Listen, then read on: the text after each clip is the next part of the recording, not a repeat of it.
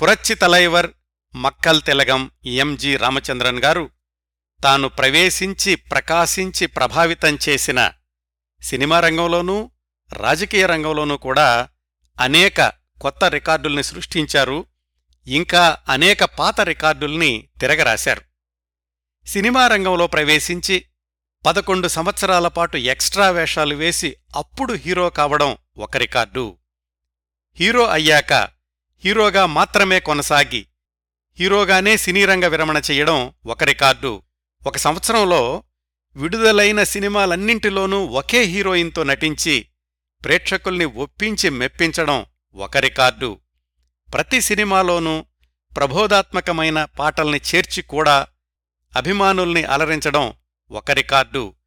తాను సొంతంగా నిర్మించిన మూడు సినిమాలు కూడా సంవత్సరం పాటు ఆడే సినిమాలుగా రూపొందించడం ఒక రికార్డు. రాజకీయ రంగంలో ప్రవేశించి ఒక రాష్ట్రానికి ముఖ్యమంత్రి అయిన తొలి సినిమా హీరోగా ఒక రికార్డు. వరుసగా పది సంవత్సరాల పాటు తమిళనాడు రాష్ట్రానికి ముఖ్యమంత్రిగా కొనసాగడం ఒక రికార్డు. చివరి మూడు సంవత్సరాలు మామూలుగా మాట్లాడే శక్తి కోల్పోయినప్పటికీ రాజీపడని రాజకీయ నాయకుడిగా రాష్ట్రాధినేతగా కొనసాగడం ఒక రికార్డు. జీవిత రంగం నుంచి నిష్క్రమించిన మూడున్నర దశాబ్దాల తర్వాత కూడా తమిళ పేద ప్రజల గుండెల్లో ఆరని జ్యోతిలా వెలుగొందుతూ నిలిచి ఉండడం అది అసలైన రికార్డు. ఇన్ని రికార్డుల వెనకాల ఉన్నటువంటి ఎంజీఆర్ గారి విశిష్ట వ్యక్తిత్వం గురించి, దాతృత్వపు మనస్తత్వం గురించి అరవై ఎనిమిది సంవత్సరాల వయసు నిండే వరకు ఆయన జీవితంలోని అనేక సంఘటనల గురించి సవివరంగా గత పద్దెనిమిది భాగాల్లో మాట్లాడుకున్నాం. ఆ పరంపరలో ఇది పంతొమ్మిదవ భాగం. క్రిందటి భాగంలో ఎంజీఆర్ గారి కిడ్నీలు పాడైపోయిన స్థితిలో మద్రాసులోని అపోలో ఆసుపత్రిలో చేరడం, మెదడులోని రక్తం గడ్డకట్టి కుడివైపు పక్షవాతం రావడం, మాట కోల్పోవడం, కిడ్నీ మార్పిడి కోసం అమెరికా వెళ్లడం, ఆయన అమెరికా ఆసుపత్రిలో ఉండగానే తమిళనాడు ఎన్నికలు రావడం, ఆయన అక్కడ్నుంచే వేలిముద్రతో నామినేషన్ వెయ్యడం, పంతొమ్మిది వందల ఎనభై నాలుగు డిసెంబర్లో తమిళనాడులో ఎన్నికల ప్రచారం కొనసాగుతూ ఉండడం ఇవన్నీ తెలుసుకున్నాం. ఇక్కడ్నుంచి కథనాన్ని ముందుకు తీసుకెళ్దాం. తమిళనాడులో పార్లమెంటు, అసెంబ్లీ మధ్యంతర ఎన్నికల ప్రచార హోరు కొనసాగుతూ ఉండగానే డిసెంబర్ రెండో వారంలో ఎంజీఆర్కి కిడ్నీ మార్పిడి చెయ్యాలి అని న్యూయార్క్ బ్రూక్లిన్లోని డౌన్ స్టేట్ మెడికల్ సెంటర్ డాక్టర్లు నిర్ణయం తీసుకున్నారు. ఎంజీఆర్ మద్రాసు అపోలో ఆసుపత్రిలో ఉండగానే కిడ్నీ మార్పిడి అవసరమైతే ఎవరు సరిపోతారు అని తెలుసుకోవడానికి ఎంజీఆర్ గారి అన్నయ్య గారు చక్రపాణి గారి పిల్లలందరికీ పరీక్షలు నిర్వహించారు. చక్రపాణి గారికి పది మంది సంతానం, ఏడుగురు అబ్బాయిలు, ముగ్గురు అమ్మాయిలు. వాళ్ల పేర్లు వరుసగా సత్యభామ, రామమూర్తి, ప్రభాకరన్, చంద్రశేఖర్, సుకుమార్, లీలావతి, విజయలక్ష్మి, రాజేంద్రన్, బాలసూర్యన్, విజయకుమార్. అందరిలోనూ ఎంజీఆర్ శరీర తత్వానికి చాలా దగ్గరగా ఉన్నది చక్రపాణిగారి రెండవ అమ్మాయి లీలావతి, ఐదవ అబ్బాయి రాజేంద్రన్. అవసరమైతే అమెరికా రావడానికి సిద్ధంగా ఉండండి అని డాక్టర్లు వాళ్లకి అక్టోబర్లోనే చెప్పారు. ఇప్పుడు అంటే డిసెంబర్ రెండో వారంలో ఎంజీఆర్ కిడ్నీ మార్పిడికి ఏర్పాట్లు జరుగుతున్నాయి, మీరు అమెరికా రండి అని అమెరికా డాక్టర్లు టెలిగ్రామ్ ఇచ్చారు. చక్రపాణి గారింట్లో అందరూ కూర్చుని చర్చించుకున్నారు. డాక్టర్లు ఎంపిక చేసుకున్నటువంటి లీలావతి గారికి, ఆమె తమ్ముడు రాజేంద్రన్కి ఇద్దరికీ కూడా వివాహాలయ్యాయి. అప్పటికే లీలావతి గారి వయసు ముప్పై ఐదు సంవత్సరాలు, ఆమెకు ఇద్దరు కుమార్తెలు, చాలా చిన్నపిల్లలు. భర్త రవీంద్రనాథన్తో కలిసి ఆమె కేరళలోని చేలక్కర అనే ఊళ్ళో ఉంటున్నారు. రవీంద్రనాథన్ గారు కూడా డాక్టరే. ఇంకా డాక్టర్ల పరీక్షలో ఎంజీఆర్కి సరిపోయే శరీరతత్వం అనుకున్న రెండో వ్యక్తి రాజేంద్రన్. ఆయనకు కూడా అప్పటికి వివాహం అయ్యింది. ఆయన భార్య పేరు శాంతి గారు. వాళ్లక్కూడా ఇద్దరు పిల్లలు. చక్రపాణి గారితో పాటు లీలావతి గారి భర్త, రాజేంద్రన్ గారి భార్య అందరూ కూడా ఒకే మాట మీద ఉన్నారు. తాము చేసే త్యాగం ఎంత ప్రమాదకరమైనప్పటికీ పర్వాలేదు, బాబాయి ఎంజీఆర్ ఆరోగ్యవంతుడుగా వెనక్కి రావాలి అని. చక్రపాణి గారు కూడా తండ్రిగా వాళ్లకి ధైర్యం చెప్పారు. లీలావతి, ఆమె తమ్ముడు రాజేంద్రన్, ఆయన భార్య శాంతి వాళ్లకు తోడుగా ఉంటాడని చక్రపాణి గారి చివరబ్బాయి విజయ్ కుమార్ వీళ్లు నలుగురు డిసెంబర్ తొమ్మిదో తేదీ కల్లా న్యూయార్క్ చేరుకున్నారు. వాళ్ళు రాగానే బాబాయి ఎంజీఆర్ని చూడ్డానికి ఆసుపత్రికెళ్లారు. ఆయన మాట్లాడగలిగే స్థితిలో లేరు కాబట్టి దూరంగానే నిల్చుని చూశారు. ఆయన చిరునవ్వు మాత్రం నవ్వారు అంతే. విచిత్రం ఏమిటంటే ఆ పిల్లలు తనకి కిడ్నీ ఇవ్వడానికి వచ్చారు అన్న విషయం ఎంజీఆర్కి తెలీదు. బహుశా భావోద్వేగాలకు సంబంధించిన విషయమనేమో డాక్టర్లు ఎంజీఆర్కి చెప్పలేదు.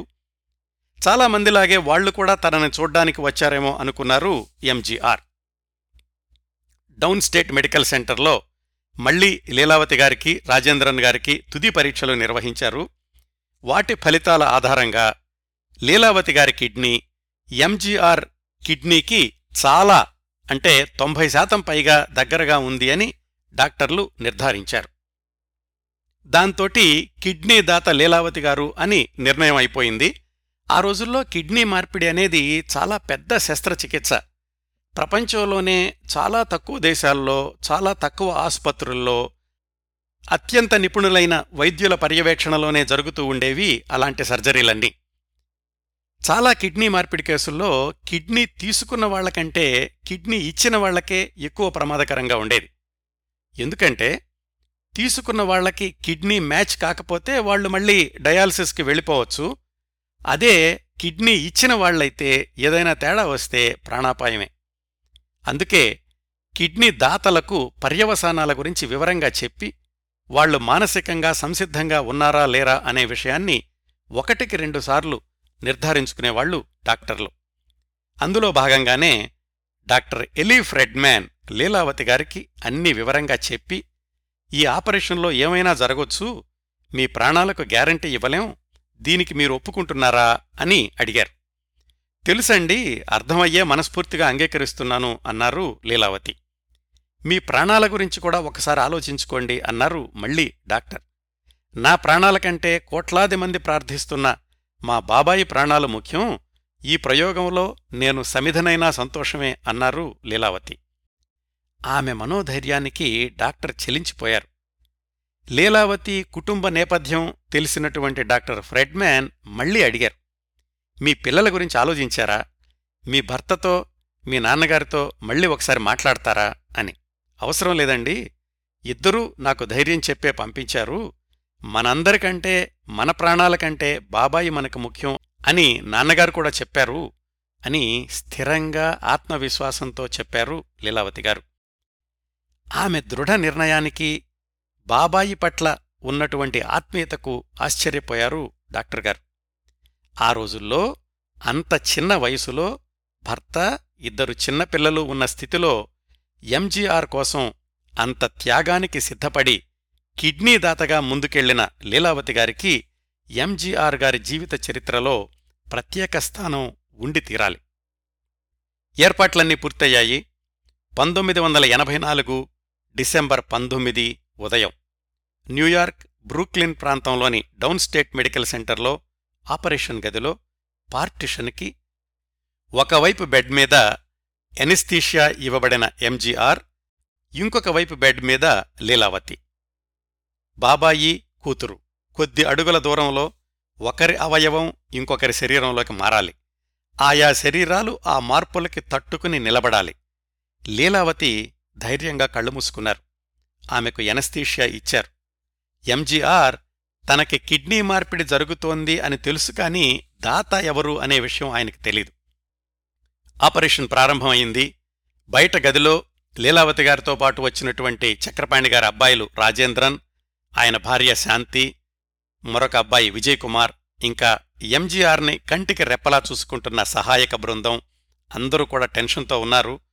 అక్కడ మద్రాసులో చక్రపాణి గారి కుటుంబ సభ్యులంతా టెలిఫోన్ చుట్టూతా కూర్చుని ఉన్నారు, ఏ క్షణాన ఫోన్ మోగుతుందో ఏ కబురు వినాల్సి వస్తుందో అని.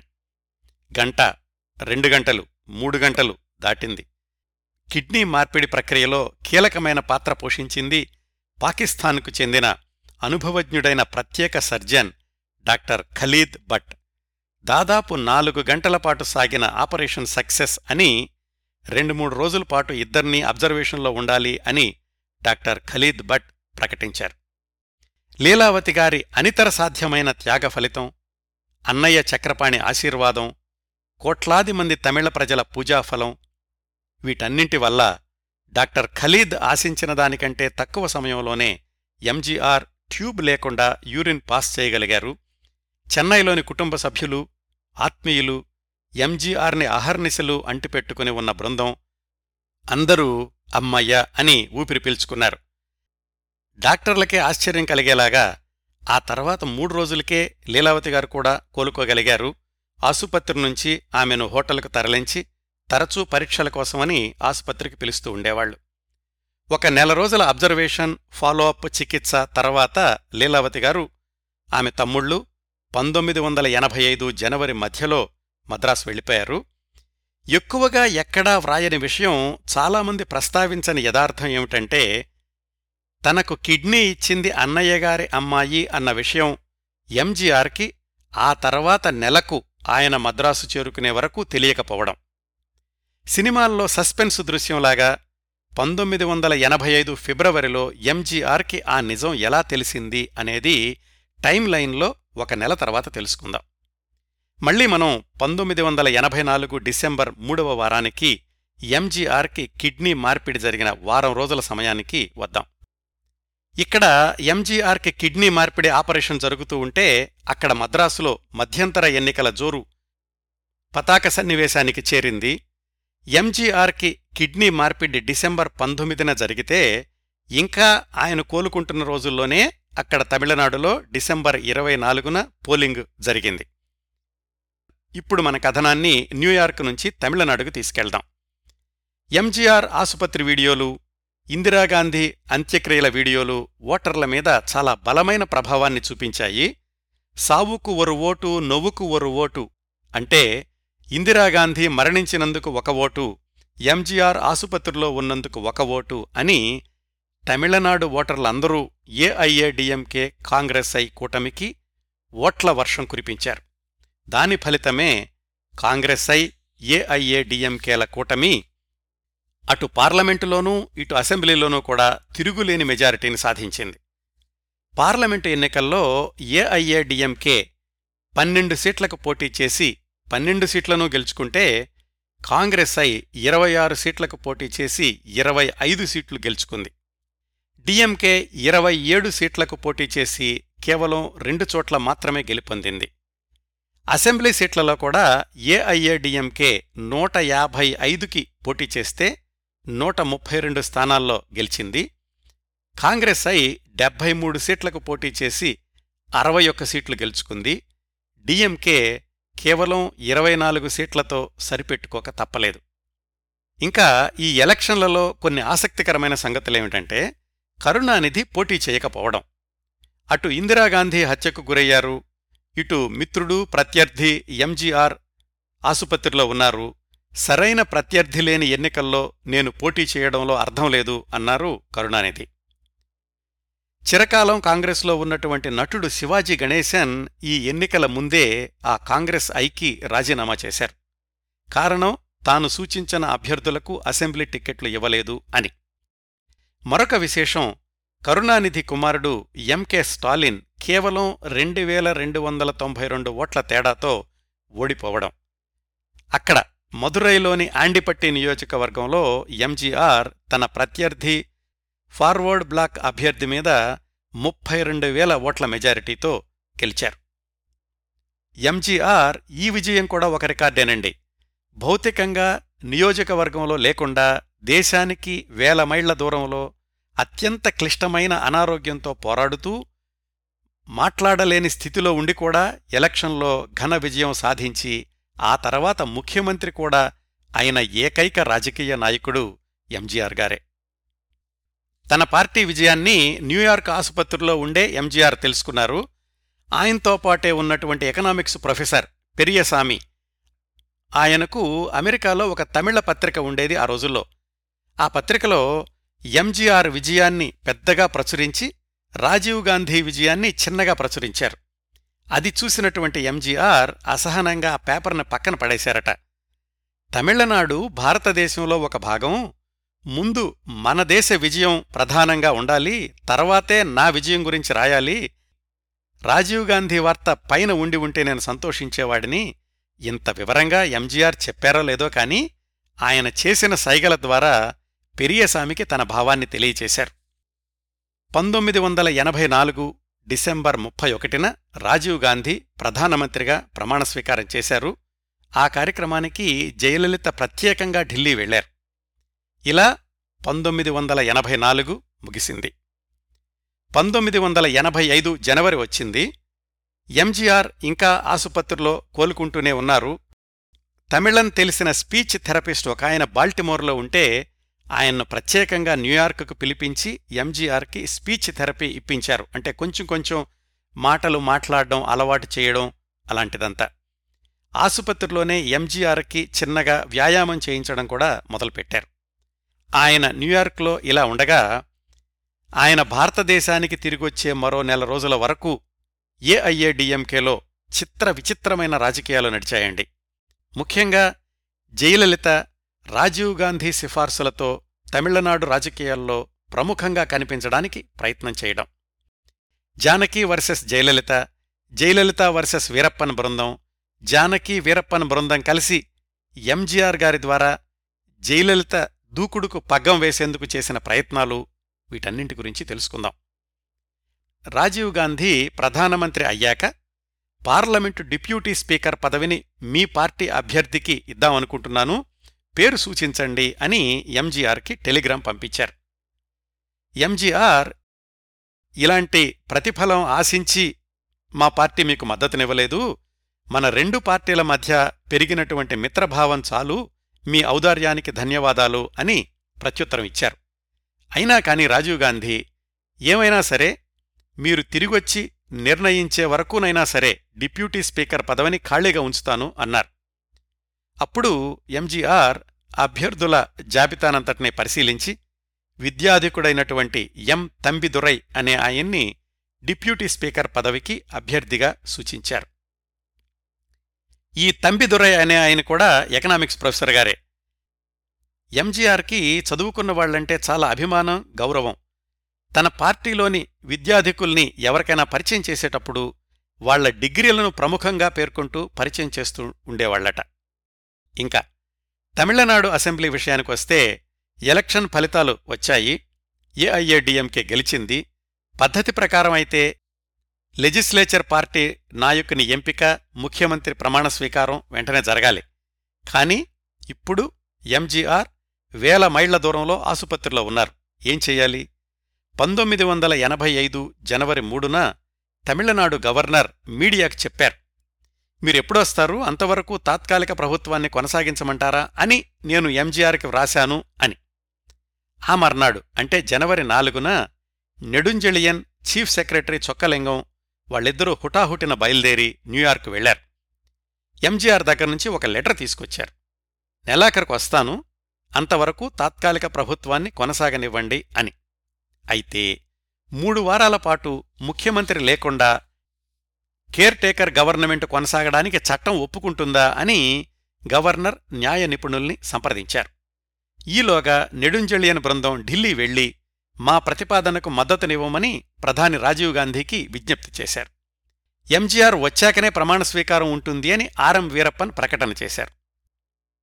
సరే, ఏం చేస్తాం, ప్రత్యామ్నాయాలు కూడా ఎక్కువగా కనిపించడం లేదు, ఎంజీఆర్ వచ్చే వరకు తాత్కాలిక ప్రభుత్వమే కొనసాగుతుంది అని గవర్నర్ ప్రకటించారు.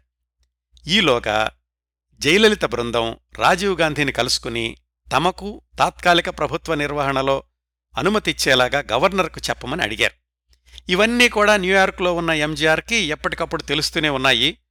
కరుణానిధి జనవరి పదిహేడవ తేదీన ఇంకో బాంబు పేల్చారు. జయలలిత రాజీవ్ గాంధీకి ఉత్తరం వ్రాసింది అనడానికి నా దగ్గర ఖచ్చితమైన ఆధారాలున్నాయి. ఎంజీఆర్ వెనక్కి వచ్చినప్పటికీ విధులు నిర్వహించడం కష్టమవుతుంది. మొన్న ఎలక్షన్లలో పార్టీని గెలిపించిందే నేను, అందుకని నాకు నాయకత్వపు అవకాశమివ్వండి అని ఆ ఉత్తరంలో జయలలిత గారు రాశారు అని కరుణానిధి చెప్పారు. ఆర్ఎంవి నెడుంజెళియన్ కూడా జయలలితను బహిరంగంగా విమర్శించారు. మా అనుమతి లేకుండా సూటిగా రాజీవ్ గాంధీని ప్రతిపక్ష పార్టీలను కలుసుకుని మా పార్టీని బలహీనపరుస్తోంది అని. అదే రోజుల్లో జయలలితను బలపరిచే పార్టీ కార్యకర్తల్లో ఒక వంద మందిని పార్టీ నుంచి బహిష్కరించారు అని పత్రికల్లో వార్తలొచ్చినాయి. జయలలితకు మద్దతునిస్తున్న తిరునావక్కరసు అనే ఆయన్ని కీలకమైన శాఖ నుంచి తప్పించి అంతగా ప్రాధాన్యులైన శాఖనిచ్చారు నెడుంజెళియన్ వీరప్పన్. కారణం, ఎంజీఆర్ నుంచి మాకు వర్తమానం వచ్చింది అని. తిరునావక్కరసు నమ్మలేదు. ఎంజీఆర్ అలా చెయ్యరు, ఇందులో ఏదో మతలబుంది, నేను స్వయంగా న్యూయార్క్ వెళ్లి ఎంజీఆర్ని కలిసి వస్తాను అని ఆయన అమెరికా ప్రయాణపు ఏర్పాట్లలో ఉండగా అమెరికా నుంచి టెలిగ్రాం వచ్చింది ఎంజీఆర్ నుంచి. ఏమని? మీరు అమెరికా రావడానికి సిద్ధపడినట్లుగా వార్త అందింది, మీరిప్పుడు రాకండి, నేను మద్రాసు వచ్చాక మాట్లాడుకుందాం అని. ఇదంతా కూడా ఆ తిరునావక్కరసు విషయంలో జరిగింది. ఇలాంటి టెలిగ్రాములు నిజంగా ఎంజీఆర్ పూర్తిగా అంగీకరించి ఇచ్చినవి కాదు, అక్కడ జానకి ఇక్కడ ఆర్ఎంవి కలిపి చేస్తున్న కుట్ర ఇది అని జయలలిత బృందం ఆరోపించింది. సరిగ్గా అప్పుడే ఇంకో మార్పు జరిగింది జయలలిత విషయంలో. అంతవరకు జయలలిత రాజ్యసభ సభ్యురాలే కాకుండా ఏఐఏడిఎంకే పార్లమెంటరీ బోర్డులో డిప్యూటీ లీడర్గా కూడా ఉన్నారు.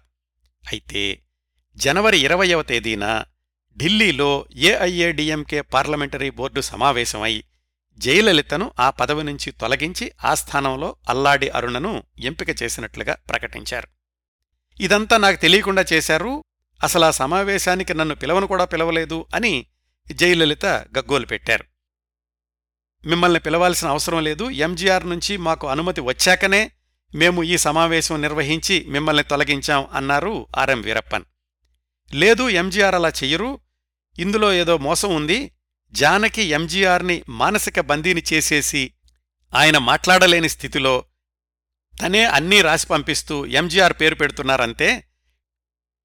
నెడుంజెళియన్, పివి షణ్ముఖం, ఆర్ఎం వీరప్పన్, జానకి వీళ్లు నలుగురు దుష్టచతుష్టయం, వాళ్లే నా మీద ఎంజీఆర్కు నూరిపోస్తున్నారు, మంత్రగాడు టోపీలో నుంచి పావురాల్ని తీస్తున్నట్లుగా ఎంజీఆర్ పేరు మీద రోజుకొక ఉత్తరం పుట్టిస్తున్నారు, మా నాయకుడు రాగానే వాస్తవాలన్నీ ఆయనకు వివరిస్తాను, మా బృందానికి అంటే జయలలితకు జయలలిత బృందానికి న్యాయం జరుగుతుంది అని జయలలిత ప్రకటించింది.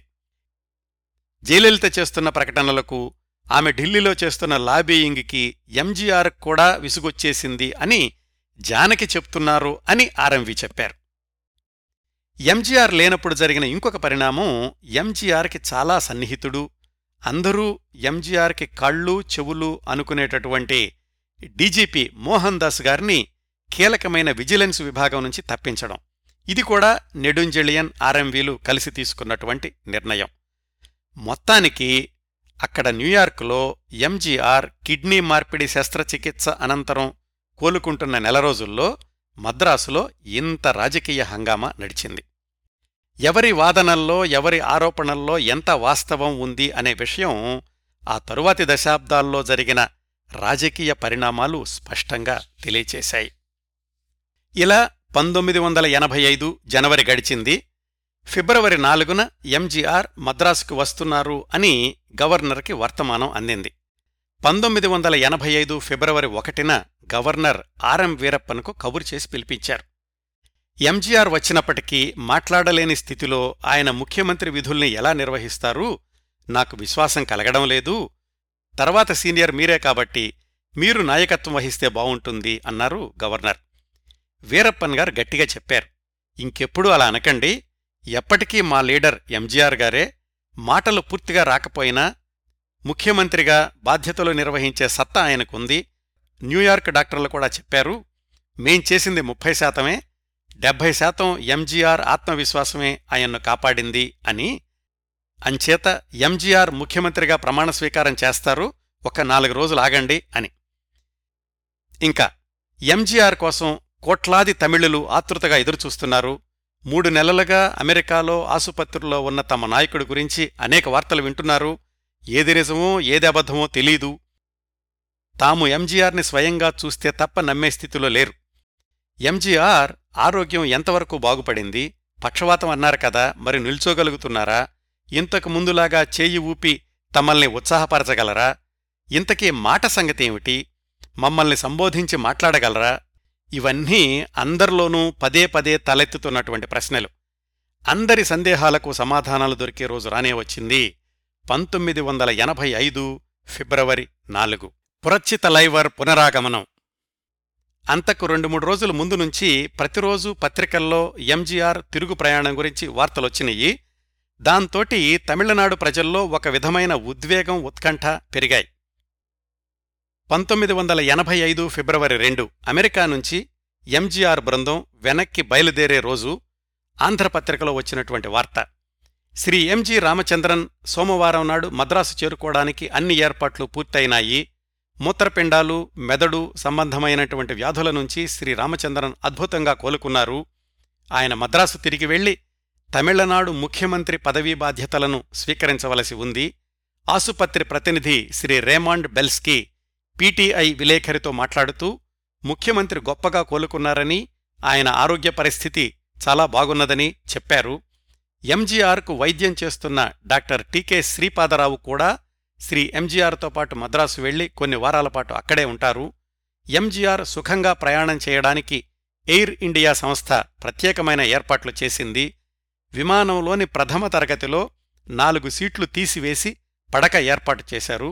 శ్రీ రామచంద్రన్ చక్కగా కూర్చోగలరని, నడవగలరని, అందుచేత కెనడీ విమానాశ్రయానికి వెళ్లడానికి ఆయనకు అంబులెన్స్ అవసరం లేదని ఆసుపత్రి ప్రతినిధి చెప్పారు. ఎంజీఆర్ కారు సరాసరి విమానం దగ్గరకే వెళుతుంది. ఇవన్నీ కూడా ఆ రోజు ఆంధ్రపత్రికలో వచ్చినటువంటి వార్తలు. అనుకున్న ప్రకారమే ఎంజీఆర్ ప్రయాణించే విమానం ఫిబ్రవరి రెండవ తేదీ రాత్రి ఎనిమిది గంటల నలభై ఐదు నిమిషాలకి న్యూయార్క్ నుంచి బయలుదేరింది. ఆ మర్నాడు అంటే ఎంజీఆర్ ప్రయాణం మధ్యలో ఉండగా వచ్చినటువంటి వార్తాంశం న్యూయార్క్ ఫిబ్రవరి మూడు తమిళనాడు ముఖ్యమంత్రి శ్రీ ఎంజి రామచంద్రన్ స్వదేశానికి తిరిగి బయలుదేరే ముందు ఒక ప్రకటన చేస్తూ తన ప్రజలకు సేవ చేసే అవకాశం కోసం ఎదురుచూస్తున్నానని పేర్కొన్నారు. శ్రీ రామచంద్రన్ నిన్న రాత్రి ఇక్కడ్నుంచి భారత్కు బయలుదేరారు. బ్రూక్లిన్లోని వైద్య బృందానికి, ఇతర సిబ్బందికి శ్రీ రామచంద్రన్ కృతజ్ఞతలు తెలియచేశారు. శ్రీ రామచంద్రన్ చక్రాల కుర్చీలో విమానంలో ప్రవేశించారు. బ్రూక్లిన్ వైద్య కేంద్రం దగ్గర వైద్య బృందం ప్రధానాధికారి డాక్టర్ ఫ్రీడ్మ్యాన్ శ్రీ రామచంద్రన్కు వీడ్కోలు చెప్పారు. అమెరికాలోని తమిళ ఈలం అసోసియేషన్ అధ్యక్షుడు ఎంజీఆర్కు అభినందన పత్రం సమర్పించారు. ఇది ఎంజీఆర్ గారు బయలుదేరి భారతదేశానికి వస్తూ ఉండగా పత్రికలో వచ్చినటువంటి వార్త. ఎంజీఆర్ ఫిబ్రవరి నాలుగు సోమవారం తెల్లవారుజామున మద్రాసు విమానాశ్రయంలో దిగుతారు అన్న వార్త తమిళనాడు అంతటా కూడా కార్చిచ్చులాగా వ్యాపించింది. మూడవ తేదీ ఆదివారం మధ్యాహ్నం నుంచే వందలాది మంది లారీలు, ట్రక్కులు, బస్సుల్లో మద్రాసు చేరుకోవడం మొదలైంది. కేవలం ఎంజీఆర్ని కొద్ది నిమిషాలైనా సరే చూద్దాము అని కోయంబత్తూర్, మధురై లాంటి దూర ప్రాంతాల నుంచే కాకుండా రాష్ట్రం నలుమూలల నుంచి తండోపతండాలుగా రైళ్లల్లో, స్పెషల్ బస్సుల్లో ఎలా వీలైతే అలాగా ప్రయాణం చేసి మద్రాసు చేరుకున్నారు ఎంజీఆర్ అభిమానులు. ఎంజీఆర్ విమానం దిగాక సెయింట్ థామస్ మౌంట్ పెరేడ్ గ్రౌండ్లో అభిమానులకు కనిపిస్తారు అని ముందుగానే ప్రచారం చేశారు. దూర ప్రాంతాల నుంచి పిల్లాపాపలతో వచ్చిన వాళ్లంతా కూడా పెరేడ్ గ్రౌండ్లోనే రాత్రంతా కూర్చున్నారు. ఆ గ్రౌండ్స్ అంతా సీసీటీవీలు పెట్టి రాత్రంతా ఎంజీఆర్ సినిమాలు ప్రదర్శించారు. ఎంతసేపు కనిపిస్తారు, ఎంతసేపు మాట్లాడతారు, ఇన్ని వార్తలు వింటున్నటువంటి తరుణంలో తమ అభిమాన హీరో, తన ప్రియతమ ముఖ్యమంత్రి ఎలా కనిపించబోతున్నారు? అందరిలోనూ విపరీతమైన టెన్షన్, సస్పెన్స్. ఐదారు లక్షల మంది పట్టే పెరేడ్ గ్రౌండ్స్ తెల్లవారుజాం కల్లా కిక్కిరిసిపోయింది. పంతొమ్మిది వందల ఎనభై ఐదు ఫిబ్రవరి నాలుగు తెలతెలవారుతూ ఉంది. చలి, మంచు ఇంకా తగ్గలేదు. ఎంజీఆర్ వస్తున్న విమానం కంటపడగానే పెరేడ్ గ్రౌండ్స్లో కలకలం. ఎదురుచూస్తున్న ఐదు లక్షల మంది ప్రజానీకం ఆనందోత్సాహాలతో కేరింతలు కొట్టారు, నినాదాలు చేశారు. జ్యోతిష్యులు చెప్పిన ప్రకారం ఉదయం ఏడున్నర కల్లా ఎంజీఆర్ రామవరం గార్డెన్స్లోని తన ఇంటికి చేరుకోవాలి. అందుకని దానికి తగినట్లుగానే ముందు ఏమేం జరగాలి అనే ఏర్పాట్లు చేశారు. విమానం దిగ్గానే తన కోసం ప్రత్యేకంగా తయారు చేయబడిన వాహనాన్ని కాదు అని తన సొంత అంబాసిడర్ కారులోనే పెరేడ్ గ్రౌండ్స్కి చేరుకున్నారు ఎంజీఆర్, ఆయన సతీమణి జానకి. వెనకాల వాహనాల్లో ఆయన బృందం అంతా కూడా అనుసరించింది. ఆయన కారు సరాసరి వేదిక మీదకి వెళ్లేలాగా ఒక ర్యాంప్ ఏర్పాటు చేశారు. అక్కడి నుంచి ఏం జరిగిందో ఆంధ్రపత్రికలోని వార్తాంశం నుంచి కొంత భాగాన్ని యథాతథంగా చదివి వినిపిస్తాను. కారు సభాప్రాంగణంలోకి ప్రవేశించి వంద అడుగుల దూరంలోని ప్రత్యేక వేదికకు వెళుతూ ఉండగా ప్రజానీకం తన్మయులై దిక్కులు పిక్కటిల్లేలా ఎంజీఆర్ జిందాబాద్ అనే నినాదాలు చేశారు. తమ నాయకుడు కారు దిగి వేదిక మీద కనిపించేసరికి ప్రజలు ఆనందోత్సాహాలతో చేతులెత్తి ఊపుతూ అభివాదాలు చేశారు. శ్రీరామచంద్రన్ కుడిచేయి ఎత్తి ప్రత్యభివాదం చేశారు. ప్రదేశమంతా టీవీ, సినిమా, కెమెరా మెరుపులతో నిండిపోయింది. శ్రీరామచంద్రన్ చాలా ఉల్లాసంగా కనిపించారు. పదే పదే లేస్తూ కూర్చుంటూ ప్రజల అభివాదనలు అందుకునేందుకు స్వేచ్ఛగా కుడిచేయి ఎత్తి దించుతూ కనిపించారు. మద్రాసు ఆసుపత్రిలో ఉండగా ఆయన కుడిభాగం పక్షవాతానికి గురయింది. ఆర్థిక శాఖ మంత్రి శ్రీ విఆర్ నెడుంజలియన్ స్వాగత ప్రసంగం చేశారు. శ్రీరామచంద్రన్ ముఖ్యమంత్రిగా న్యూయార్క్ వెళ్లి ముఖ్యమంత్రిగా తిరిగి వచ్చారు అని ఆయన అన్నారు. హర్షధ్వానాలు మిన్నుముట్టాయి. మధ్య మధ్య చిరునవ్వు చిందించడం మినహా ముఖ్యమంత్రి ఆ సభలో మాట్లాడడానికి ప్రయత్నించలేదు. ఏఐఏడిఎంకే ప్రధాన కార్యదర్శి శ్రీ పియు షణ్ముగం సభలో మాట్లాడినప్పుడు ఎంజీఆర్ శ్రద్ధతో ఆలకిస్తూ తల పంకించారు. శ్రీ నెడుంజలియన్ ఎంజీఆర్కు పూలమాలను వేసి శాలువా కప్పారు. చాలా కాలం తర్వాత జబ్బు నయమై తిరిగి వచ్చిన ఎంజీఆర్ వేదికపై కనిపించగానే ఎందరో అభిమానులు, మహిళలు ఆనంద భాష్పాలు నిండిన కళ్లు తుడుచుకోవడం కనిపించింది. ఆహ్వానితులైన విఐపీలు, ఎమ్మెల్యేలు, ఎంపీలు తదితర పార్టీ నాయకులు ఎంజీఆర్ను సరిగా చూచేందుకు కుర్చీలెక్కి నిలబడ్డారు. తనకు మూత్రపిండం మార్పిడి చేసి తన వెంట న్యూయార్కు నుంచి వచ్చిన డాక్టర్ శ్రీపాదరావుకు శ్రీ ఎంజీఆర్ ప్రసిద్ధ తంజావూరు కళాఖండాన్నొకదాన్ని అందచేశారు. అమెరికాలోని తమిళ ఫౌండేషన్ అధ్యక్షుడు పళని జి పెరియస్వామి కూడా ముఖ్యమంత్రి ఒక కళాఖండాన్ని అందచేశారు.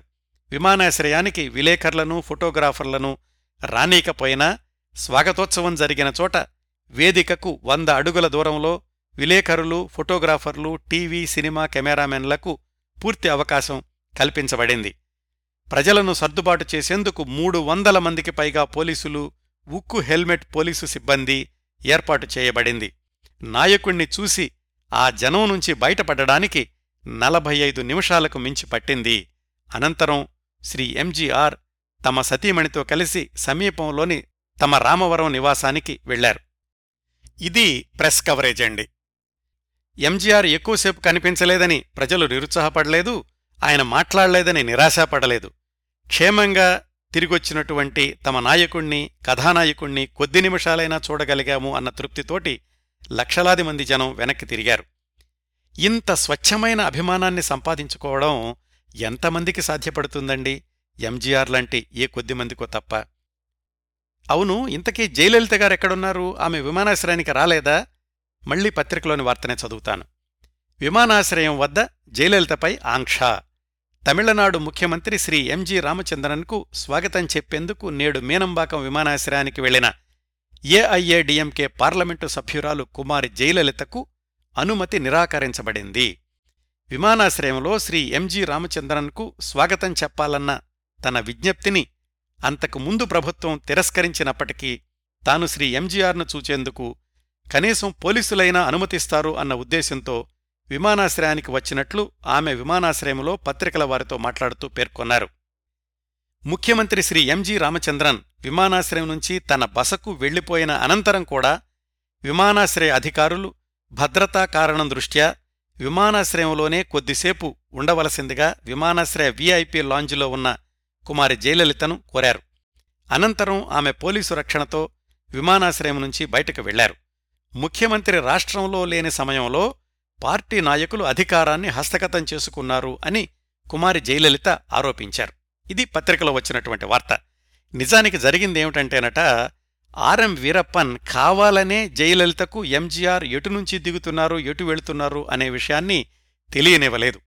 తర్వాత మళ్ళా జయలలిత ఎంజీఆర్ని కలుసుకోవడానికి రెండు వారాలు పట్టింది. అది ఎలా జరిగింది ఏమిటి అనేది టైంలైన్లో చెప్తాను. అనుకున్న ముహూర్తం ప్రకారం పొద్దున్నే ఏడున్నర కల్లా ఎంజీఆర్ రామవరంలోని తన నివాసానికి చేరుకున్నారు. ఇది ఫిబ్రవరి నాలుగవ తేదీ కదా. సరిగ్గా నాలుగు నెలల క్రిందట అక్టోబర్ ఐదు అర్ధరాత్రి ఇంట్లో నుంచి బయటకు వెళ్ళాక మళ్లీ ఇంట్లో అడుగుపెట్టడం ఇదే. ఎంతో అనిశ్చితమైన వాతావరణంలో ఎన్నో చీకటి వెలుగుల క్షణాలను చూసొచ్చిన ఎంజీఆర్ తన ఇంట్లోని ప్రతి గదినీ ప్రతి వస్తువుని ఆప్యాయంగా చూసుకున్నారు ఒకసారి. ఆయన కాస్త విశ్రాంతి తీసుకోగానే ఆ సమయానికి అతి ముఖ్యమైన వ్యక్తి రాష్ట్ర గవర్నర్ ఖురానా ఎంజీఆర్ని కలుసుకున్నారు. ఇరవై నిమిషాల పాటు ఎంజీఆర్ గారి దగ్గరున్నారు గవర్నర్. ఆ తర్వాత ఆయన అంటే గవర్నర్ గారు పత్రికలకు చెప్పినటువంటి సమాచారం, రామవరం నివాసంలో శ్రీ ఎంజీ రామచంద్రన్ను చూచివచ్చిన గవర్నర్ శ్రీ ఖురానా ముఖ్యమంత్రి మానసికంగానూ శారీరకంగానూ కులాసాగా ఉన్నారని అన్నారు. మర్యాదపూర్వకంగా గవర్నర్ వెళ్లి గడిపిన ఇరవై నిమిషాలలో వారు డిసెంబర్ ఇరవై నాలుగు నాటి లోక్సభ ఎన్నికలు, రాష్ట్ర శాసనసభ ఎన్నికలు, ప్రధాని శ్రీమతి గాంధీ హత్యానంతర పరిస్థితులు, దేశంలోనూ రాష్ట్రంలోనూ ఉన్న పరిస్థితి, అన్నాడీఎంకే మంత్రివర్గ ప్రమాణ స్వీకారం మున్నగు విషయాలను గురించి ముచ్చటించుకున్నారు. ముఖ్యమంత్రి శ్రీ ఎంజీ రామచంద్రన్ ఫిబ్రవరి ఏడున గవర్నర్ శ్రీ ఎస్ఎల్ ఖురానాను కలిసి కొత్త ఏఐఏడీఎంకే మంత్రివర్గ ప్రమాణ స్వీకార విధానాన్ని గురించి చర్చిస్తారు. ఇది కూడా పేపర్లో వచ్చినటువంటి వార్త అండి. ఇక్కడ ఇంకొక ఆసక్తికరమైన విషయం చెప్తాను. అప్పటి వరకు తమిళనాడులో చాలామందికి అమెరికా దేశం అంటే చాలా కోపంగా ఉండేదట. ఎందుకని? ఎల్టీటీఈ విషయంలో అమెరికా దేశం శ్రీలంకకు సహాయం చేస్తోంది, వాళ్ల మద్దతు వల్లనే ఎల్టీటీఈకి నష్టం జరుగుతోంది అని. అయితే ఒక్కసారి ఎంజీఆర్ కిడ్నీ మార్పిడి కోసం అమెరికా వెళ్లడం, క్షేమంగా తిరిగి వచ్చాక తమిళనాడు అంతటా అమెరికా అంటే అమితమైన అభిమానం పెరిగిపోయిందట. మద్రాసులోని అమెరికన్ కాన్సులేట్ ముందు అఫీషియల్ కారు ఏదైనా ఆగి ఉంటే మామూలు ప్రజలు కూడా అడిగేవాళ్లట, మా దేవుణ్ణి కాపాడిన డాక్టర్లు ఈ ఆఫీసులోనే ఉంటారా అని. మళ్లీ మనం ఎంజీఆర్ ప్రమాణ స్వీకారం విషయానికి వద్దాం. అలా వచ్చిన రోజు ఇచ్చినటువంటి మాట ప్రకారం ఫిబ్రవరి ఏడవ తేదీన ఎంజీఆర్ గవర్నర్ని రాజభవన్లో కలుసుకున్నారు. తర్వాత వచ్చే ఆదివారం అంటే పంతొమ్మిది వందల ఎనభై ఐదు ఫిబ్రవరి పదిన ప్రమాణ స్వీకారం చేస్తాను, మీకు తొమ్మిదవ తేదీకల్లా మంత్రుల జాబితా పంపుతాను అని ఎంజీఆర్ గవర్నర్కి చెప్పారు. నలభై నిమిషాల పాటు ఎంజీఆర్తో చర్చించిన గవర్నర్ పత్రికల వాళ్లతో మాట్లాడారు. పత్రికా విలేకరులు అడిగారు, ఎంజీఆర్ మాట్లాడలేకపోతున్నారు కదా, ప్రమాణ స్వీకారం ఎలా చేస్తారు, అసలు ఆయన ముఖ్యమంత్రిగా ఎలా బాధ్యతలు నిర్వహించగలరు అని. దానికి గవర్నర్ గారు చెప్పిన సమాధానం, ఎంజీఆర్ ఎంత త్వరగా తన కార్యక్రమాల్లో చురుగ్గా పాల్గొనగలరో తెలియచేస్తుంది. ఆయనేమన్నారంటే, ఎంజీఆర్ కొద్ది మాటలు మాట్లాడుతున్నారు, మిగతా సమయాల్లో సంజ్ఞల ద్వారా తన భావాలు తెలియచేస్తున్నారు, అప్పుడప్పుడు కాగితం మీద కొద్దిగా మాటలు రాసి చూపిస్తున్నారు, నేను ఎంజీ రామచంద్రన్ను అని ప్రమాణ స్వీకారం చేయగలరన్న నమ్మకం నాకుంది. ఆ తర్వాత ప్రమాణ స్వీకార వాక్యాలను గవర్నర్ చదివినప్పుడు ముఖ్యమంత్రి సమ్మతి సూచకంగా తలాడిస్తే సరిపోతుంది అని న్యాయ నిపుణులు చెప్పారు. ఇవంతా కూడా గవర్నర్ గారు పత్రికా విలేకరులకు చెప్పారు. లోగడ ఎంజీఆర్ మొదటిసారి రెండోసారి ముఖ్యమంత్రిగా ప్రమాణ స్వీకారం చేసినప్పుడు అవి బ్రహ్మోత్సవాలు, కానీ ఇప్పుడు అదెలా జరుగుతుంది అనే విషయం సర్వత్రా చర్చనీయాంశం అయ్యింది. ఎంజీఆర్ ప్రమాణ స్వీకారానికి ఇంకా కొద్ది రోజుల సమయం ఉంది కదా, ఈలోగా కొంచెం పక్కకెళ్ళి ఒక ఆసక్తికరమైన విషయం తెలుసుకుని మళ్లీ వద్దాం రండి. ఇది జయలలిత గురించి. విమానాశ్రయంలో ఎంజీఆర్ని చూడకుండానే వెనక్కి రావాల్సిన పరిస్థితిని ఎదుర్కొన్న జయలలిత ఎంజీఆర్కి కబురు పంపించాలని చూసినా వీలు కాలేదు. ఎవళ్ళూ కూడా ఆమెకు రాయబారిగా ఎంజీఆర్ని సంప్రదించే ధైర్యం చేయలేదు మొదటి నాలుగైదు రోజుల్లో. ఆ సమయంలో జయలలిత భావాలు ఎలా ఉన్నాయో తెలుసుకోవడానికి మనం ఒకసారి రాజమండ్రి వెళ్ళాలి. అదేంటి ఎంజీఆర్ జయలలితల గురించి మాట్లాడుకుంటూ హఠాత్తుగా రాజమండ్రి అంటున్నాడేమిటా అని ఆశ్చర్యపోతున్నారా? విషయం చెప్తాను. ఎంజీఆర్ తన ప్రమాణ స్వీకారం గురించి గవర్నర్తో మాట్లాడుతున్న రోజుల్లో ఎంజీఆర్ని కలుసుకోవడం కుదరని పరిస్థితుల్లో జయలలిత ఫిబ్రవరి ఎనిమిదిన రాజమండ్రి వెళ్లారు. ఎందుకంటే ఆ రోజుల్లో రాజమండ్రిలో బోనుమద్ది రామలింగ సిద్ధాంతి అనే జ్యోతిశాస్త్ర ప్రవీణుడు ఉండేవారు. దేశవ్యాప్తంగా ఉన్న అనేక మంది రాజకీయ నాయకులకు ఆయన జ్యోతిష్య సలహాదారు అని అప్పట్లో వార్తలు. నిజంగానే చాలామంది రాజకీయ నాయకులు రామలింగ సిద్ధాంతి గారిని కలుసుకోవడానికి రాజమండ్రి వస్తూ ఉండేవాళ్లు. అప్పట్లో కేంద్రంలో హోంశాఖ మంత్రిగా ఉన్న జ్ఞాని జైల్ సింగ్ రామలింగ సిద్ధాంతి గారిని కలుసుకోవడానికి రాజమండ్రి రావడంతోటి ఆ సిద్ధాంతిగారి పేరు వార్తాపత్రికల్లో మారుమోగిపోయింది. ఆ సిద్ధాంతిగారు మనం మాట్లాడుకుంటున్న పంతొమ్మిది వందల ఎనభై ఐదు ఫిబ్రవరిలో ఒక బృహత్తర కార్యక్రమాన్ని చేపట్టారు. ఇందిరాగాంధీ నిలువెత్తు కంచు విగ్రహాన్ని రాజమండ్రిలో నెలకొల్పే ప్రణాళిక అది. దానికోసం ఆయన ఏర్పాటు చేసిన కమిటీలో పెద్ద పెద్దవాళ్లందరూ ఉన్నారు. అప్పటి లోక్సభ స్పీకర్ డాక్టర్ బలరాం జక్కర్ అధ్యక్షుడైతే జయలలిత ఉపాధ్యక్షురాలు. మరి రామలింగ సిద్ధాంతి గారికి జయలలితకు ఎలా పరిచయమో తెలియదు కానీ తమిళనాడు రాజకీయాల్లో తనకి ఎదురవుతున్న ప్రతికూల పరిస్థితుల్ని ఎదుర్కొనడానికి రాజీవ్ గాంధీ సహాయం కోసం ఆయన్ను తరచూ కలుసుకుంటున్న జయలలిత ఇందిరాగాంధీ విగ్రహ స్థాపన కమిటీ అనగానే వెంటనే ఒప్పుకున్నారు. అదుగో ఆ సందర్భంలో జయలలిత రాజమండ్రి వెళ్లారు. ఆనం రోటరీ ఆడిటోరియం ప్రాంగణంలో ఇందిరాగాంధీ విగ్రహ ప్రతిష్ఠాపన కోసం శంకుస్థాపన జయలలిత గారి చేతుల మీదుగా జరిగింది. ఆ సందర్భంలో జరిగిన విలేకరుల సమావేశంలో జయలలిత రాజీవ్ గాంధీని పొగడ్తలతో ఆకాశానికెత్తేశారు. ఇందిరాగాంధీ తన తల్లిలాంటిది అని కూడా అన్నారు. అంతవరకు బానే ఉంది. కానీ తమిళనాడు రాజకీయాల గురించి చెప్పండి అంటే ఇప్పుడు నేనేమీ వ్యాఖ్యానించదలుచుకోలేదు అన్నారు. ఇంకా చాలా ప్రశ్నలకు సమాధానాలు చెప్పినా ఏఐఏడిఎంకే గురించి, ఎంజీఆర్ గురించి మాత్రం మౌనంగా ఉండిపోయారు. విమానాశ్రయంలో జరిగిన అవమానం, ఇంకా ఎంజీఆర్ని కలుసుకోవడానికి వీలుకాని పరిస్థితి ఆ రోజుల్లో జయలలిత నిర్లిప్తతాభావం లేదా నిగూఢభావం ఎలా ఉంది అనడానికి ఈ సంఘటన ఒక ఉదాహరణ. అదండి మన అసలు కథలో ఒక చిన్న పిట్ట కథ. మళ్లీ మనం ఎంజీఆర్ విషయానికి వద్దాం. మొత్తానికి వారం గిర్రును తిరిగిపోయింది. ఎంజీఆర్ ప్రమాణ స్వీకారం చేసే రోజు వచ్చింది. పంతొమ్మిది వందల ఎనభై ఐదు ఫిబ్రవరి పది ఆదివారం. ఎంజీఆర్ ప్రమాణ స్వీకారం బహిరంగంగా జరగదు, రాజభవన్లోనే ప్రైవేటుగానే జరుగుతుంది. ఆహ్వానితులైన కొద్దిమందికి మాత్రమే ప్రవేశం అని చెప్పారు. ఇంకా ఆశ్చర్యం ఏమిటంటే ప్రమాణ స్వీకారానికి ఒక రోజు ముందు మంత్రివర్గపు జాబితా ఇస్తాను అన్న ఎంజీఆర్ తన మాట నిలబెట్టుకోలేదు. అందువల్ల ఎంజీఆర్ ఒక్కరే ముఖ్యమంత్రిగా ప్రమాణ స్వీకారం చేస్తారు అని ప్రకటించారు. ఈ ప్రమాణ స్వీకారానికి పత్రికల వాళ్లను కూడా పిలవలేదు. కేవలం దూరదర్శన్, ఫిలిమ్స్ డివిజన్ వాళ్లను మాత్రమే అనుమతించారు. అసెంబ్లీ స్పీకర్, కౌన్సిల్ చైర్మన్, ప్రధాన న్యాయమూర్తి, ఏఐఏడిఎంకే లోక్సభ డిప్యూటీ స్పీకర్ మాత్రమే ఆ ప్రమాణ స్వీకారానికి హాజరయ్యారు. గవర్నర్ ముందు సూచించినట్లుగానే ప్రమాణ స్వీకార సమయంలో మొదటి రెండు మూడు మాటలు మాత్రమే ఎంజీఆర్ ఉచ్చరించగలిగారు. ఆ తర్వాత ప్రమాణపత్రం మీద మూడుసార్లు సంతకం చేశారు అని ఆ తర్వాత రోజుల్లో బయటకొచ్చినటువంటి వార్త. మంత్రులెవరూ లేకుండా కేవలం ముఖ్యమంత్రి ఒక్కరే ప్రమాణ స్వీకారం చేయడం అనేది తమిళనాడు చరిత్రలో అదే మొట్టమొదటిసారి. ఇది కూడా ఒక విధంగా ఎంజీఆర్ గారు నెలకొల్పిన రికార్డు అనుకోవచ్చు. ఇదండి ఎంజీఆర్ తమిళనాడుకి ముచ్చటగా మూడోసారి ముఖ్యమంత్రి అయిన క్షణం. అయితే ఆ తర్వాత మూడు సంవత్సరాలు ఎంజీఆర్ రాజకీయ జీవితం ముచ్చటగా మాత్రం కొనసాగలేదు.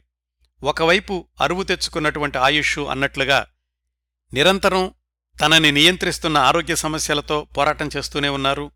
ఇంకోవైపు తాను ఇండియాలో లేని సమయంలో ఏఐఏడిఎంకే మంత్రుల్లో తలెత్తినటువంటి విభేదాలు, ముఠాలు ఆ తర్వాత రోజుల్లో తారాస్థాయికి చేరడం, మరొకవైపు జయలలిత వ్యవహారం, ఆమె వల్ల కూడా మంత్రుల్లో వర్గాలు ఏర్పడడం, కుంటుపడినటువంటి రాష్ట్ర ఆర్థిక పరిస్థితి, ఇంకా తర్వాత రోజుల్లో తలెత్తిన అనేక సమస్యలు, ఉద్యమాలు, తాను సమర్థించిన ఎల్టీటీఈ తన మాట వినకపోవడంతో తలెత్తినటువంటి క్లిష్ట పరిస్థితులు, వీటన్నింటితోనూ తలపడుతూనే ముందుకెళ్లారు ఎంజీఆర్ ఆ తర్వాత మూడు సంవత్సరాలు కూడా. ఎంజీఆర్ రాజకీయ జీవితంలో అత్యంత సంక్లిష్టమైన సంక్షుభిత సమయం ఈ చివరి మూడు సంవత్సరాలు, పంతొమ్మిది వందల ఎనభై ఐదు ఎనభై ఆరు ఎనభై ఏడు అని రాజకీయ విశ్లేషకుల అభిప్రాయం. సరే, అసలు ఆరోగ్యం బావుండలేదు, మాట రావడం లేదు, ఎందుకు ఇవన్నీ, రాజకీయాలు వదిలేసి ఆరోగ్యం సంగతి చూసుకుందాం అనుకోలేదు ఎంజీఆర్. అనుకుంటే ఆయన ఎంజీఆర్ ఎలా అవుతారండి? చిట్ట చివరి శ్వాస పీల్చే వరకు తాను పోరాట యోధుణ్ణే అని నిరూపించుకున్నారు ఎంజీఆర్. అన్నీ వివరంగా తెలుసుకుందాం. ముఖ్యమంత్రిగా ప్రమాణ స్వీకారం చేయగానే ఆయన అడిగిన మొట్టమొదటి ప్రశ్న మోహన్ దాస్ ఎక్కడా అని. మోహన్ దాస్ అంటే ఇంటెలిజెన్స్ డీజీపీ, ఎంజీఆర్కి అత్యంత విశ్వసనీయుడైన అధికారి. ఎంజీఆర్ అమెరికాలో ఉన్నప్పుడు నెడుంజెలియన్, ఆర్ఎం వీరప్పన్ వాళ్ళిద్దరూ కలిసి ఈ మోహన్ దాస్ని వేరే పదవికి బదిలీ చేసేశారు అని ఈ కార్యక్రమంలోనే ముందులో చెప్పుకున్నాం. ఆ విషయం తెలుసుకున్న ఎంజీఆర్ మర్నాడు పొద్దున్నే సెక్రటేరియట్కి వెళ్లి మొట్టమొదటిసారిగా ఆయన సంతకం చేసినటువంటి ఫైలు డీజీపీ మోహన్ దాసుని వెనక్కి తీసుకురావడం. నేను లేని సమయంలో వీళ్లు చేసిన పన్నులన్నింటినీ నేను ఆమోదించడం లేదు అనే సంకేతాలని పంపించారు ఎంజీఆర్. ఆయన వచ్చిన దగ్గరనుంచి ఏఐఏడిఎంకే వర్గాన్ని గమనిస్తూ ఉన్నారు, రకరకాల వార్తలు వింటున్నారు. అయినా కాని తాను స్వయంగా రూఢీపరచుకుని ఎవరేమిటో నిర్ధారణ చేసుకోవాలనుకున్నారు ఎంజీఆర్. అందుకని ఆయనకు సహాయం చెయ్యగల వ్యక్తి ఆయనకు అప్పటికీ అత్యంత విశ్వసనీయమైన డీజీపీ మోహన్ దాస్. అందుకే ఆయన్ను వెంటనే వెనక్కి రప్పించుకున్నారు. మంత్రివర్గాన్ని ఏర్పాటు చేసే విషయంలో కూడా ఆచితూచి అడుగులు వేశారు. మంత్రివర్గాన్ని మూడు విడతలుగా విస్తరించారు. ఫిబ్రవరి పద్నాలుగున పదహారు మందికి, మార్చి మూడున ఏడుగురికి, మార్చి పద్దెనిమిదిన మరొకరికి మంత్రివర్గంలో స్థానం కల్పించారు. అటు జయలలితను సమర్థిస్తున్న మంత్రులకు కూడా మంచి శాఖలనే కేటాయించారు. జయలలితను సమర్థించడం పార్టీ వ్యతిరేకం కాదు అని చెప్పకుండా చెప్పారు ఎంజీఆర్. అలాగని జయలలితను గుడ్డిగా సమర్థించడం లేదు అని తెలియజేయడానికన్నట్లు ఆమెకు మొదటి రెండు వారాల్లో ఇంటర్వ్యూ కూడా ఇవ్వలేదు. ఈ మంత్రివర్గం మొదలయ్యాక పంతొమ్మిది వందల ఎనభై ఐదు ఫిబ్రవరి నుంచి ఎంజీఆర్ వ్యవహార శైలిలో ఎలాంటి మార్పులొచ్చాయి అనే విషయాన్ని క్లుప్తంగా తెలుసుకుందాం. మాట స్పష్టంగా రావడం లేదు అన్న పరిమితిని పక్కన పెడితే ఎంజీఆర్ మిగతా అన్ని విషయాల్లోనూ మామూలుగానే ఉన్నారు. క్రమం తప్పకుండా సెక్రటేరియట్కి వెళ్తూ ఉండేవాళ్లు, సాయంకాలం సమయాల్లో ఇంటి దగ్గరే ఫైళ్లు చూస్తూ ఉండేవాళ్లు. నెమ్మది నెమ్మదిగా చేత్తో వ్రాయడాన్ని ఆయన సాధనలోకి తెచ్చుకున్నారు. ఫైళ్ల మీద తనే కామెంట్లు రాయడం, చిన్న నోట్ మాత్రమే కాకుండా వివరంగా అభిప్రాయాలు రాయడం వరకు ఆయన అభ్యాసం చేశారు. మాట మాత్రం స్పష్టత లేదు, కేవలం సంజ్ఞలు సంకేతాల మీదనే ఆధారపడేవాళ్లు. అయినా కానీ మంత్రివర్గ సమావేశంలో అన్నీ సమర్థవంతంగా నిర్వహించగలిగారు. సమావేశాలకు ఠంచనగా సమయానికి రావడం, సమావేశం జరుగుతున్నంతసేపు ఎవరు ఏం చెప్పినా శ్రద్ధగా వినడం, అవసరమైతే పక్కనున్న వాళ్ల చెవిలో నెమ్మదిగా ఏదైనా చెప్తే వాళ్లు అర్థం చేసుకుని మిగతా వాళ్లకి మైక్లో తెలియచేయడం, ఇలా జరుగుతూ ఉండేది. ఇంతకు ముందులాగా వేరేగా మంతనాలు చర్చలు అవసరం లేకుండా చాలా సందర్భాల్లో తక్షణ నిర్ణయాలు తీసుకునే సామర్థ్యం కూడా పెరిగింది ఎంజీఆర్కి. ఉదయం పూట ఇంటి దగ్గర ధర్మదర్శనాల కార్యక్రమం ఉండేది అని తెలుసుకున్నాం కదా, అది అలా కొనసాగుతూనే ఉంది. వచ్చిన వాళ్లందరికీ చిరునవ్వుతోనూ గుండెల మీద చేతులుంచుకుని అభివాదం చేస్తుండేవాళ్లు ఎంజీఆర్. వాళ్లు చెప్పినవన్నీ శ్రద్ధగా విని, అర్థం కాకపోతే మళ్లీ చెప్పమని చేత్తో సౌంజ్ఞ చేసి పక్కనున్న ఆఫీసర్లకి ఇన్స్ట్రక్షన్స్ ఇస్తూ ఉండేవాళ్లు. ఆ సమయంలో కూడా ఎంజీఆర్ ఎంత అప్రమత్తంగా ఉండేవాళ్లు అనడానికి ఒక ఉదాహరణ, లోగడ ఎప్పుడో చూసిన ఒక అతన్ని వెనకాలెక్కడో ఉంటే గుర్తుపట్టి ముందుకు పిలిచి అతడికి ఏం సహాయం కావాలో అడిగి తెలుసుకోవడం. ఇలా దైనందిన రాజకీయ వ్యవహారాల్లో చురుగ్గా వ్యవహరిస్తున్నట్లే పార్టీలోని అంతర్గత తగాదాల గురించి కూడా నెమ్మదిగా తెలుసుకోవడం ప్రారంభించారు ఎంజీఆర్. జయలలిత గురించి కూడా పెద్దగా ప్రసక్తి తీసుకురాకుండా, సరే దుమ్మంతా సర్దుమణగని అనే దృష్టితో వ్యవహరించారు మొదట్లో. ఒకరోజు ఎంజీఆర్ గారిని కలుసుకోవడానికి కొంతమంది ఎమ్మెల్యేలు వచ్చారు. వాళ్లతో ఆయన మాట్లాడుతూ ఉన్నారు. ఈలోగా ఆర్ఎం వీరప్పన్ వాళ్లున్న గదిలోకి వచ్చారు. ఆర్ఎం వీరప్పన్ని చూడగానే ఎమ్మెల్యేలందరూ లేచి నుంచున్నారు. ఇది చాలా చిరాకు తెప్పించింది ఎంజీఆర్కి.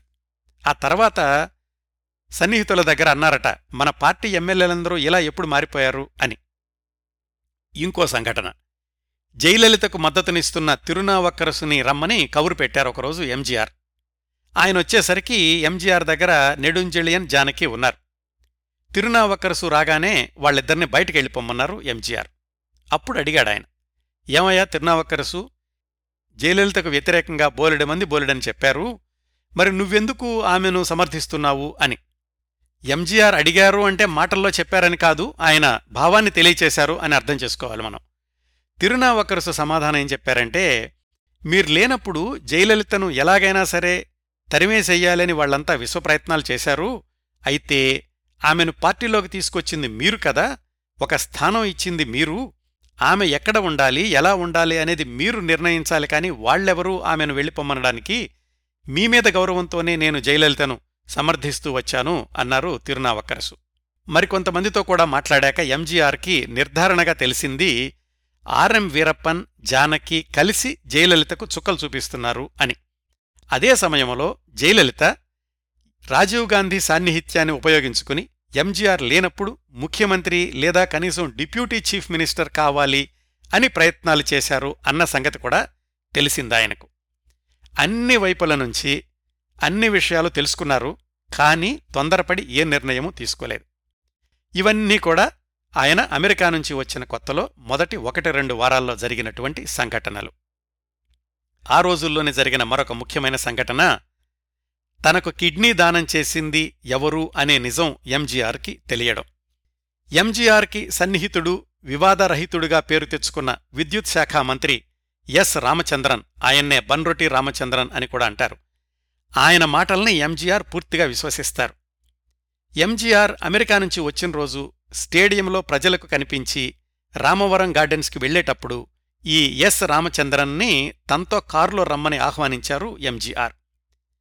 జానకిగారు కూడా అదే కారులో ఉన్నారు. వాళ్ల మాటల మధ్యలో ఎస్ రామచంద్రన్కి తెలిసిందేమిటంటే, ఎంజీఆర్ గారికి కిడ్నీ ఎవరిచ్చారు అన్న విషయం ఆయనకు తప్పు సమాచారం వెళ్ళింది అని. అమెరికా ఆసుపత్రిలో కట్టుదిట్టమైన భద్రతా వలయం లోపల కొద్దిమంది సన్నిహితులు మాత్రమే ఉన్నటువంటి స్థితిలో ఎంజీఆర్కి జానకి తప్ప ఇంకెవరూ అంత దగ్గరగా లేని పరిస్థితుల్లో ఎంజీఆర్కి తెలిసిన సమాచారం, తనకు కిడ్నీ ఇవ్వడానికి సింగపూర్ నుంచి ఎవరినో తీసుకొచ్చారు, వాళ్లకి మూడు లక్షలిచ్చి కిడ్నీ కొన్నారు అని. ఆ మూలగదిలో అప్పుడు ఏం జరిగిందో, ఎవరు ఏమి చెప్పారో ఎంజీఆర్కి జానకికి మాత్రమే తెలియాలి. సరే, ఈ విషయం తెలుసుకున్న ఎస్ రామచంద్రన్ ఒకరోజు ఎంజీఆర్కి తమిళ పత్రికలన్నీ తీసుకెళ్లి చూపించారు. ఇదేంటి, వీటి నిండా లీల గురించి రాసింది, ఏమైంది తనకి అని అడిగారు ఎంజీఆర్. ఏమవడం కాదండి, ఆమె మీకు కిడ్నీ ఇచ్చింది, ఈ సమాచారం మీకు అందకుండా చేశారు కొంతమంది అని వివరంగా చెప్పారు ఎస్ రామచంద్రన్. ఎంజీఆర్ ఒక్కసారి ఏడ్చేశారట. కేరళలో ఉన్న లీలావతి గారికి ఫోన్ చేసి వెంటనే రమ్మని చెప్పారు. ఆమె తను ఉంటున్న చేలక్కర నుంచి కోయంబత్తూరొచ్చి అక్కడ్నుంచి విమానంలో మద్రాసు చేరుకుని బాబాయ్ దగ్గరికెళ్లారు. లీలావతిని చూడగానే ఎంజీఆర్ వెక్కి వెక్కి ఏడుస్తూ చేతులెత్తి దండం పెట్టారు. ఈ సంఘటనకు ప్రత్యక్ష సాక్షి ఆ గదిలో ఉన్నటువంటి ఎంజీఆర్ స్పీచ్ థెరపిస్ట్. అయ్యో అలా అనొద్దు బాబాయ్ అని ఎంజీఆర్ చేతులు పట్టుకుని ఆమె కూడా ఏడ్చేశారు లీలావతి. అన్నయ్య కూతురు తన కోసం అంత త్యాగం చేసింది అన్న ఆనందోద్వేగం ఒకవైపు, ఇంతవరకు తనకా విషయం తెలియలేదు అన్న నిజమైన బాధ ఇంకొకవైపు. సాధారణంగా అందరూ ఎంజీఆర్తో ఫొటో తీసుకునే అవకాశం ఎప్పుడొస్తుందని ఎదురుచూస్తూ ఉంటారు. ఈ సందర్భంలో మాత్రం ఎంజీఆర్ ప్రత్యేకంగా ఫోటోగ్రాఫర్ని పిలిపించి తన కూతురు లీలావతితోటి ఫోటో తీయించుకున్నారు. చక్రపాణి కుటుంబ సభ్యులంతా కూడా ఎంజీఆర్ గారిని చూడ్డానికి వెళ్లారు. అందర్నీ పేరు పేరునా పలకరించి అందరికీ కృతజ్ఞతలు చెప్పారు ఎంజీఆర్. అన్నదమ్ములిద్దరినీ గదిలో వదిలేసి కాసేపు కుటుంబ సభ్యులంతా బయటికెళ్లారు. అన్నదమ్ములిద్దరూ మనసు విప్పి మాట్లాడుకున్నారు. ఒకరి ఆయుష్షు మరొక సంవత్సరంన్నర అని, ఇంకొకరి ఆయుష్షు రెండు సంవత్సరాల పది నెలలు మాత్రమే అని ఆ అన్నదమ్ములిద్దరికీ ఆ రోజు తెలీదు. అదొక ఉద్విగ్నభరితమైన అన్నదమ్ముల అనుబంధం, ఆత్మీయ సంభాషణ. ప్రస్తుతం లీలావతి గారి వయసు డెబ్బై రెండు సంవత్సరాలు, సంపూర్ణ ఆరోగ్యంతో ఉన్నారు. ఆమెకు ఇద్దరు కుమార్తెలు, ఒకళ్ళు కువైట్లో ఉంటారు, ఒకళ్ళు చెన్నైలో ఉంటారు. లీలావతి గారు కొన్ని రోజులు కువైట్లోనూ కొన్ని రోజులు చెన్నైలోనూ ఉంటున్నారు. ఇవండి ఎంజీఆర్ ఇండియాకి తిరిగొచ్చిన మొదటి రెండు మూడు వారాల్లో జరిగినటువంటి కొన్ని సంఘటనలు. ఇంతకీ జయలలితకు ఎంజీఆర్ ఎప్పుడు ఇంటర్వ్యూ ఇచ్చారు, అదెలా సాధ్యపడింది, ఆ తర్వాత జయలలితను ఎంజీఆర్ పార్టీలో ఏ స్థానంలో ఉంచారు, అనారోగ్యంతో పోరాడుతూనే పంతొమ్మిది వందల ఎనభై ఐదు ఎనభై ఆరులలో తలెత్తిన అనేక రాజకీయ సంక్షోభాల్ని ఎంజీఆర్ ఎలా ఎదుర్కొన్నారు, ఇలాంటి విశేషాలన్నీ వచ్చేవారం ఎంజీఆర్ సమగ్ర జీవిత చిత్రణ ఇరవయవ భాగంలో తెలుసుకుందాం. పురచ్చి తలైవర్ మక్కల్ తిలగం భారతరత్న ఎంజీ రామచంద్రన్ గారి జీవిత విశేషాలు పంతొమ్మిదవ భాగాన్ని ఇంతటితో ముగిస్తున్నానండి. ఈ కార్యక్రమాన్ని ఆదరించి అభిమానిస్తున్న శ్రోతలందరకు హృదయపూర్వకంగా కృతజ్ఞతలు తెలియజేస్తున్నాను. వచ్చేవారం ఎంజీఆర్ జీవిత విశేషాలు ఇరవయవ భాగంతో కలుసుకుందాం. అంతవరకు నవ్వుతూ ఉండండి, మీ నవ్వులు పది మందికి పంచండి. ప్రస్తుతానికి మీ దగ్గర సెలవు తీసుకుంటోంది మీ కిరణ్ ప్రభ.